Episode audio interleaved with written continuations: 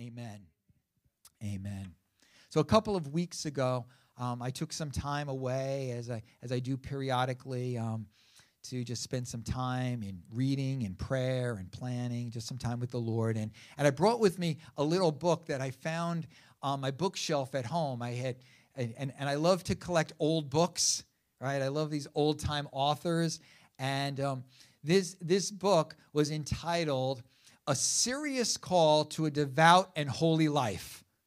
A serious call to a devout and holy life. How many of you, if you went into a bookstore and saw a book by that name, would say, Oh, that's the book I want to read? Right? I don't think anybody would print a book with that title today, right? But it was written by, um, by a man named William Law in 1729. And the reprint I had was reprinted exactly the way it was printed in 1729, even with some little quirky things in there. But the whole book is really a call to live our lives in complete dedication to Christ. And I found, like, I didn't get through the whole book, at least not yet, but the book um, really, really was, was, was written as a great challenge to Christian people, even in his day. Um, sometimes, I mean, sometimes the author, he kind of ruffled one's feathers a little bit, like, come on, what are you talking about? But, and although it was written so long ago, I was reminded that the principles of Scripture stand from generation to generation. Amen? And central to his theme just kind of like inserted in like one of the early chapters was 1 Corinthians 10:31 which began to ring in my ears and my heart as I would go for a walk as I would pray as I would just kind of kind of think through um, this coming year and I just couldn't get away from the words from 1 Corinthians 10:31 where the Apostle Paul writes this, and you don't need to turn, it'll be on the screen or come up on your screen at home. Where Paul writes, So whether you eat or drink, whatever you do, do it all for the glory of God. Let me read again. So whether you eat or drink, whatever you do, say it with me, do it all for the glory of God. Now, you see, Paul was writing about in, in 1 Corinthians 10, Paul was writing about whether or not a believer was free to eat meat that had been offered to idols. But as he wraps up this section, he does so with a principle for the Christian life. And rather than come up with a, with, a, with a list of rules and regulations, Paul gives to the believers a guide by which they were to judge all that they decided to do or not to do. Now, listen, the people in Corinth, they would have been so much happier if Paul said, Yes, you can eat the meat, or No, you can't eat the meat, right? It would have made life so much easier for them. But instead, Paul comes up with this principle where he says, Whatever you do, do it all for the glory of God. You see, the question that William Law in his book was trying to answer, and that Paul was trying to answer for the Corinthians, and that we must answer today is this What is the overarching principle by which we are to live our lives as followers of Jesus? What's the call of the Christian life? And what, what ought to be, or how, how do we know whether or not we're living the way God would have us to live as we navigate our way through all of the choices that life brings our way? And today, our, our, our choices, our options, yeah, they're different than they were in Paul's day. But like in Paul's day, we find ourselves faced with so many options, areas in life that the Bible is not always so specific about. Like you know, for, for, for years, Christians in our churches were dealing with, well, can a believer go to the movies? I remember sitting in, in my Sunday school class as a kid when we first came to an Assembly of God church. And the Sunday school teacher telling us, don't go into the movie theater. The devil's in the movie theater. I had already been to the movies with my Jewish grandmother, and Mary Poppins was there. I didn't find the devil there, you know, but but but we, those kind of things come up. And rather than come up with a list of rules and regulations, Paul points to this very basic principle of Scripture that everything we do in life ought to be done for the glory of God. You know, I know many of us, we may not know some of the, the catechisms and, and from, from, from some of the more liturgical churches from the past, but I love what the Westminster Catechism has as its very first point. The very first point of the Westminster Catechism is this man's chief end is to glorify God and enjoy Him forever. I mean, don't you think that's something we ought to teach in our churches?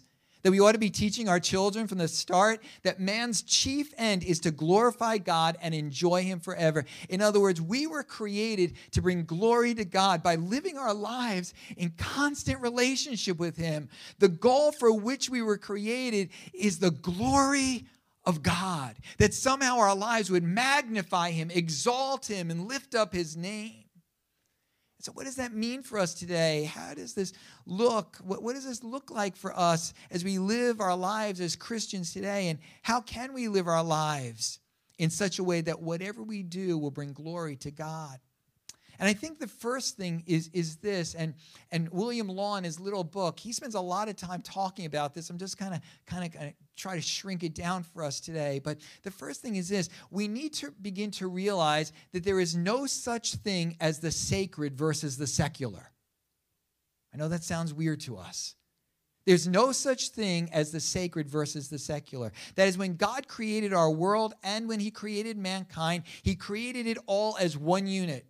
We were created with body, soul, and spirit. Our world was one. Our lives were one. Our beings were one. But we have, we, we all have the tendency to divide our world and our lives into the spiritual or the sacred and that which we call the secular. We've created divisions in our minds to the degree that certain parts of our lives are spiritual and the rest is what we might call of this world, or at least the natural functions of living in this world. And too often the two never meet. What do I mean? Well, you know, we have our times of prayer, our morning devotions, we do ministry, we, we go to church like we are today and so forth. And these are what we, we deem the spiritual parts of our lives, wherein we, we take time to focus upon God and our relationship with Him, and it, it becomes somewhat God focused, and we need those times. But then we have our times with our families at home, or we go to work and we have the entertainment that we pursue and so forth. And all of those things are deemed as the secular part of our lives, the stuff of this life, the stuff of this world. And, and when we're involved in those things, too often God gets left in the dust. We have no thought about God in our home, in our, in our work, we're putting on Netflix or whatever it is. We see this, we see this first of all in the way we've created division between, between work or professions. You know, we have in our minds the clergy versus the laity, you know, the pastors, missionaries, evangelists, people who have made the ministry their profession, like myself. And then there's everyone else's work, you know what I mean? And so the clergy, as we call them, they do the spiritual work. So so so that it's expected that everything they do at least in their work is to be for the glory of god and as paul would go on to write and for the good of the many. And their work is the is the really spiritual work right? And uh, let me just say that there is a special calling associated with giving one's life to the pastorate as an evangelist as a missionary and so forth Remember when Kim and I were first getting, we first got engaged, and through our whole engagement year, I was constantly reminding Kim, listen, you're marrying a pastor right? And so our life is going to be a different kind of life. I can't promise you we'll ever own a home or or whatever it is. I can't promise you exactly where we're going to be, and that that that being in, in a pastor's home, marrying a pastor, is going to affect her and our family throughout all of life. And so yeah, there is something different about that. Some there is a special calling. But here's the problem. Then we talk about the laity that all other professions are then left in this other category that are then subject to one's choice. And all these other means of work can be used for all kinds of other purposes. Now, listen, if you find out a pastor is doing what he's doing so he can accumulate wealth and, and, and, and gain fame and, and, and prove himself as some great man, we'd all say, ah, that's not the kind of pastor we want, right? And yet, everyone else in their work, even within the church, is allowed to use their work for the accumulation of wealth, obtaining power, the ability to spend what one makes on their own pleasures, achieving recognition, and so forth. One's work in the laity becomes about oneself. You know, there's an old word, I may have mentioned this before, but there's a word that we don't use too often today. And that's the word vocation. Have you heard that word? Vocation. You know what vocation means? It means a summons or a calling to a profession. That is, one's work is not just about finding a job or some s- sort of suitable work that will help us live at the standard we want to live at. But when we use the word vocation, we're, we're meant to see our work, whatever it is, maybe wherever God has placed us, whatever doors God has opened for us, we see it as a calling, God's calling upon our lives, and as a means of bringing glory to God. And so, whether you're a pastor or a teacher, an accountant or a truck driver, a mechanic, a laborer, a lawyer, whatever you do, is meant to be done for the glory of God. That is, God ought to receive glory somehow through your work, whatever it may be, whether you're clergy or laity, however you want to divide it up. I think of the parable that Jesus tells in Luke chapter 12. You don't need to turn there, you can just listen. In Luke chapter 12, Jesus says this well, the scripture says this someone in the crowd said to him, Teacher, tell my brother to divide the inheritance with me. And Jesus replied, Man, who appointed me a judge or an arbitrator between you? Then he said, Watch out, be on your guard against all kinds of greed. Life does not consist in the abundance of possessions. And he told them this parable The ground of a certain rich man yielded an abundant harvest. He thought to himself, What shall I do? I have no place to store my crops. Then he said, This is what I'll do. I'll tear down my barns and build bigger ones, and there I will store surplus grains. And I'll say to myself, You have plenty of grain laid up for many years. Take life easy, eat, drink, and be merry. But God said to him, You fool. This very night your life will be demanded from you. Then you will then who will get what you've prepared for yourself? And Jesus says, This is how it will be for whoever stores up things for themselves, but is not rich towards God. You see, rather than seeing what he had and what his work had accomplished for him as a, as as a means of bringing glory to God, this man saw all of it as a means of having more for himself and securing the kind of future that he wanted for himself. Listen, he may have been a very spiritual man when it came to going to the synagogue and praying the prayers and making the sacrifices. He may have been a well respected man within the community, maybe known as what we would say today, oh, a good Christian man. But he had allowed there to become a division within his life. His work, his profession had become a means of glorifying himself rather than bringing glory to God. And in the end, he would have to pay the price for such a life. I just want to make a little side note here for us, and, and please don't take this wrongly. But maybe we need to be careful, church, not to over celebrate our young people who feel called to entering full time or career ministry.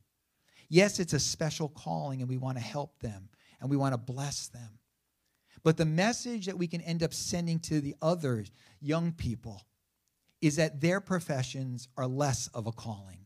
That they can go on to live their lives for personal, even selfish reasons rather than, than, than the purpose of bringing glory to God through their studies and through their work. We need to applaud all of our young people and pray for them and say to them, listen, whatever, whatever doors God opens for you, whatever calling you feel upon your life, use it for the glory of God. Use it for the glory of God. And so all of our work, whatever our profession is, whatever your profession is, is meant to bring glory to God, whatever work you might be doing. See, but sometimes we create these divisions. But as well, we, we, we end up creating divisions in our life right, between our life activities. Without even thinking about it, we tend to segregate our life activities into these categories. Again the spiritual or sacred and the secular or the personal. And so on the one hand yeah again we, we, we may have our, our times of bible reading and devotion our times of prayer our times of worship. You know we go on a mission trip. We, we bring our, our tithes and offerings to church. We even give to people in need and we do these things somehow hopefully with god in mind our relationship with christ hoping you know, that maybe in some way we might honor him. But then we enter into the rest of our life's activities. And we have to ask ourselves, church, have we left God out? Have we left him in the dust? Are we in any way bringing glory to God through them? I mean, what about the ways in which we, we live within our homes, with our families, how we treat our spouses, how we speak to our children? Do we bring glory to God in our homes? What about how we interact with the people around us on the job or in the neighborhood? Maybe even that person who seems to get under our skin. Is God receiving glory by the way we interact? What about the pleasures into which we indulge ourselves or the entertainment we allow ourselves? Can we just put God in a box on the shelf and, and, and forget that our, about our relationship with Christ and just enjoy whatever comes over the screen or comes through the earbuds? Is it okay to indulge in whatever pleasures or entertainments we like? Is, is God able to receive glory? Or maybe for some of us, it's just the opposite. Listen, like the Apostle Paul, the answer is not making up a list of rules and regulations for the Christian life. The church has tried that in the past and it hasn't worked. We've just fallen back into legalism. And some of you would like to come to me and say, Pastor, just give me the rules, right? You see, the answer is to adopt the principle laid out for us in Scripture. Whatever you do, do it all for the glory of God. And thus we must ask ourselves on whatever we do. And it's hard, church, it's hard. But we have to ask ourselves Will this bring glory to God? Is God being lifted up? Is God being magnified? Is God being exalted in my life through what I'm doing, through what I'm saying, how I'm responding, how I'm interacting? Or is it possibly just the opposite that I'm defaming the name of God? Listen, when we don't live this way, we end up with good Christians, as we might call them, whose homes are filled with conflict who are self centered and selfish, who are materialistic, even greedy, who are pleasure oriented, who are living their lives like the rest of the world. But rather than living for the glory of God, they're living their lives for themselves. Oh, they may give a couple of hours a week to God or to a handful of spiritual activities, but the rest of their life is totally disconnected from the spiritual. And I want to say to us God never intended that there would be any kind of division within our lives between the spiritual and the secular, but rather all of our lives it ought to be, is meant to be an act of worship, bringing glory to God, whether we're in church or in the supermarket, having our devotions or on our jobs, in prayer or watching a movie. Everything is to be done for the glory of God. Well, Okay, so, Pastor, what does that mean? How do I actually do that, you know? Like, how do I live that out? It all sounds so good, but come on, how do you put that into practice? Because after all, talking is one thing, action is another, is it not? And so, again, you want me to come up with, I know today it's like, you know, you read all these articles, right? Right. Five ways to lose weight, you know? Five ways to get strong. Five ways to live for the glory of God, you know? Let me take us to Romans chapter 12, verses 1 and 2, where the Apostle Paul says this I appeal to you, therefore, brothers, by the mercies of God, to present your bodies as a living sacrifice, holy and acceptable to God, which is your spiritual worship. Do not be conformed to this world, but be transformed by the renewal of your mind that by testing you may discern what is the will of God, what is good and acceptable and perfect. Notice how Paul instructs us to, first of all, have a renewal of our minds. a complete renewal or change in the way we think as we lay our lives down before God and allow His Holy Spirit to begin to do His work within us. You see, as our minds are renewed, as the Holy Spirit comes and begins to shift our way of thinking, He begins to, for one, He begins to change our focus. For rather than focus on ourselves and our desires, our focus shifts to God and His desires. We're looking to God and to His pleasure and honor rather than to ourselves and our own. Again, going back to 1 Corinthians chapter 10, Paul was discussing the eating of meat offered to idols, and everyone in the church had their opinion. Everyone was trying to make their point. Everyone was trying to justify their decision, what they were doing or weren't doing. And it was all about self. This is what I think. But Paul, in essence, says to the church get your eyes off of yourself. Focus on what's best for others. And most of all, focus on what you can do to bring glory to God. Jesus said this because this is really what it comes down to. Listen, if anyone would come after me, let him deny himself and take up his cross and follow me. For whoever would save his life will lose it, but whoever loses his life for my sake will find it. Oh, listen, church, if we're going to glorify God, our whole focus needs to change. We need to begin to enter somehow into a life of self denial, re- realizing our lives are not our own. Our lives, it's not about ourselves, but we, we give ourselves to God for His sake, not simply for what we can get for Him. And all that we do or don't do is about honoring the one whom we say we serve. In fact, in fact, even our bodies, the Bible says, even our bodies are no longer ours just for our own pleasure, our own, our own well being, just kind of feed the flesh, you know, make yourself feel good. As Paul writes in 1 Corinthians 6, you're not your own, for you were bought at a price. So glorify God in your body.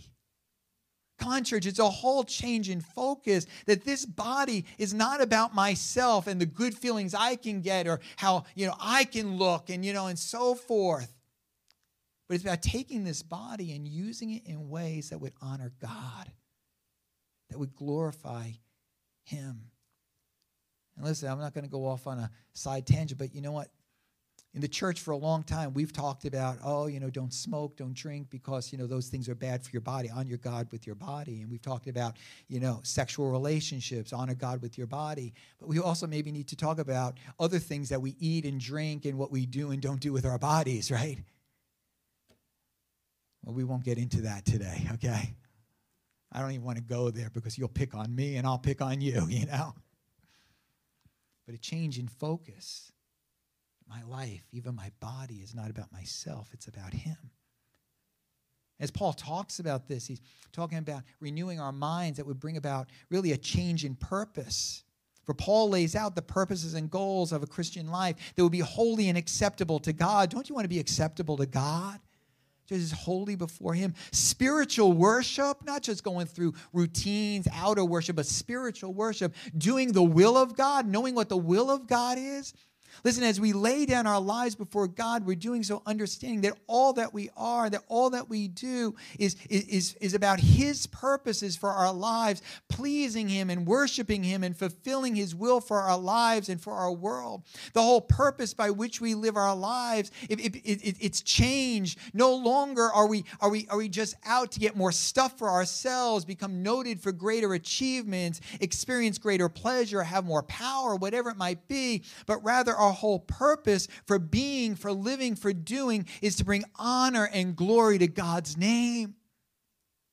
That when someone sees our lives and the way we live, they'd say, wow, God has made a change. It's amazing what God can do. First Peter, Peter writes in 1 Peter chapter 2, verse 12. I just kind of find this to be a really interesting verse where he says, Keep your conduct among the Gentiles honorable, so that when they speak against you as evildoers, they may see your good deeds and glorify God on the day of his visitation. See, Peter was writing to a church that was hated, even being persecuted by those Gentiles of whom he writes. They were those people out there who didn't really like these Christians. But he calls the church to good deeds so that in the end, their lives would point to Jesus and to God the Father who had sent him to be the Savior. And that someday they too would glorify God. And our lives ought to be such, ought they not, that even those who are against us might one day be brought to a place of bringing glory to God. Jesus said this in John 15, 8. By this my Father is glorified, that you bear much fruit and so prove to be my disciples. Oh, come on, church, that we would be, be, be people who would bear much fruit.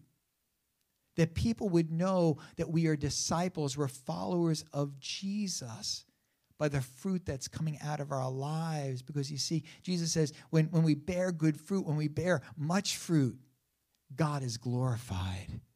God is glorified.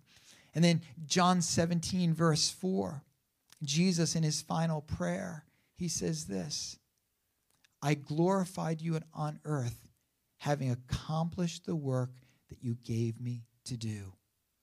I glorified you. This is Jesus. I glorified you on earth, having accomplished the work that you gave me to do.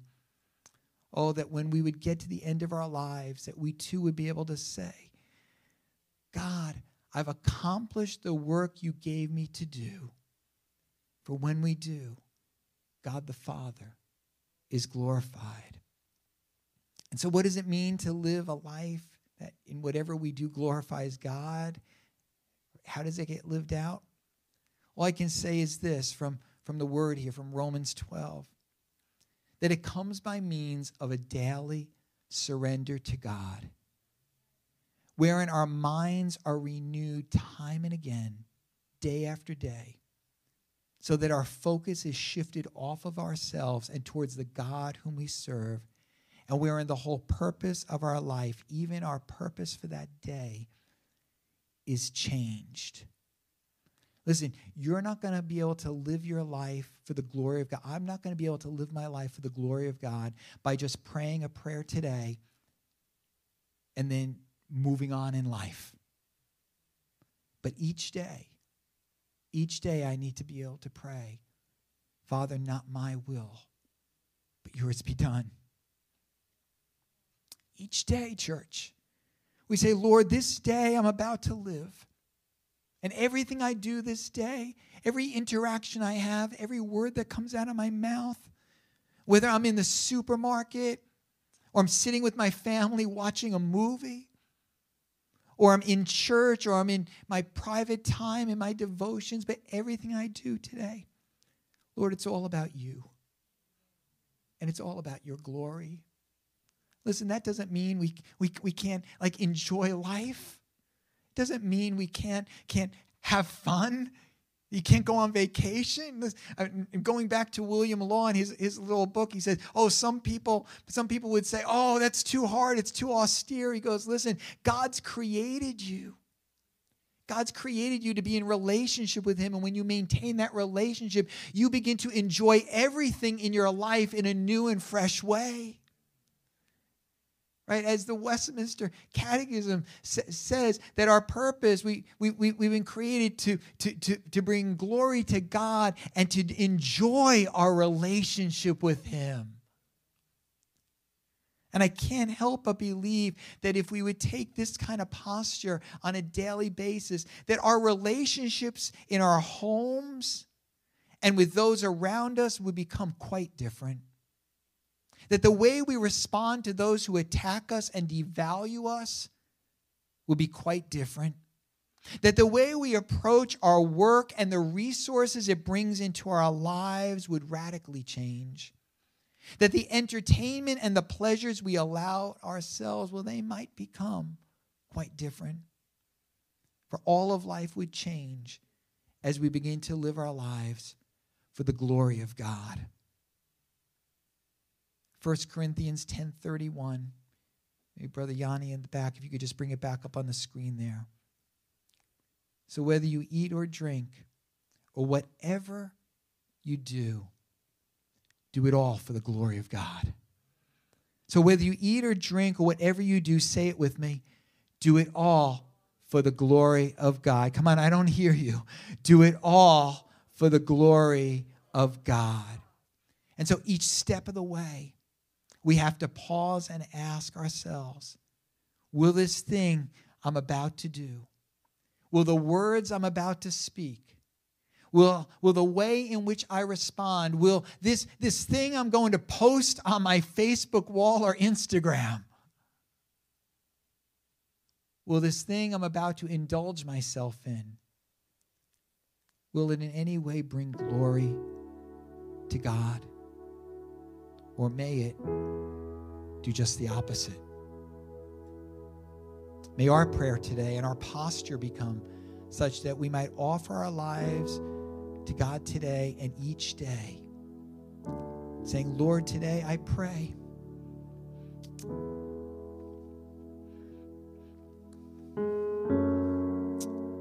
Lord, I pray that whatever I do, would bring you honor and glory. The honor and glory that you so deserve. May my life today magnify you not only in my heart and mind, but in those around me. Be glorified, Lord. Be glorified. Be glorified here in the church. Be glorified in my home. Be glorified in the way I treat my wife, my husband, in the way I speak to my children. Be glorified, God, in the way I do my work as a teacher, as a mechanic, as a truck driver, as a lawyer, as a pastor whatever it is, cleaning houses, on that construction site, with the resources that I, I gain in hand.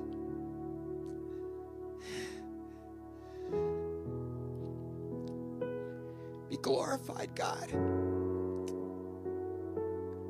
Let it not be about myself. Let it not be about what I can gain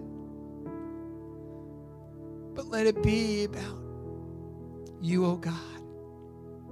Your honor, your glory, magnifying your name.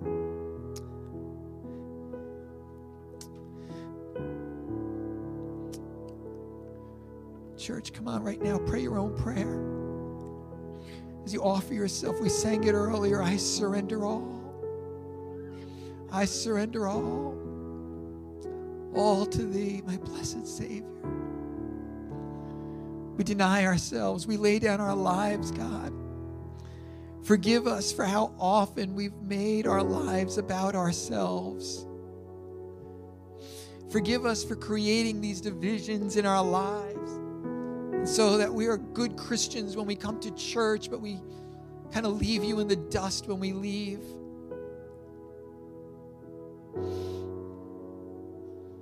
Lord, today we lay down our lives. We say, Father, not my will be done, but your will be done. Your will be done on earth, in my life, in my home, in my workplace, in my times of pleasure, in my times of rest. Be glorified, God. Father, I just pray for your people right now.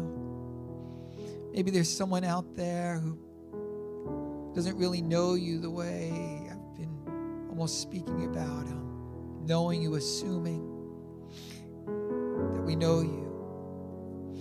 Maybe there's someone you're drawing to yourself today to let them know that you love them and God the things of this life will never satisfy. And for sure, the things of this life will never save.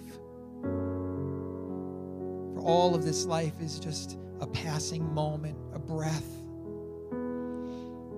One day it'll all be gone. The only thing that will count will be our relationship with you through Jesus Christ.